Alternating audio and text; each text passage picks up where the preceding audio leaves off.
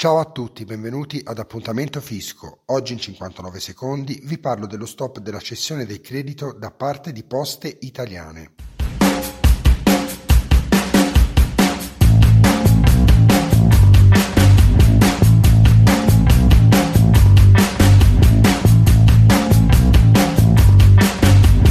Dal 7 novembre risulta sospeso il servizio telematico per la cessione del credito da parte di Poste Italiane in merito ai bonus edilizi e ai superbonus.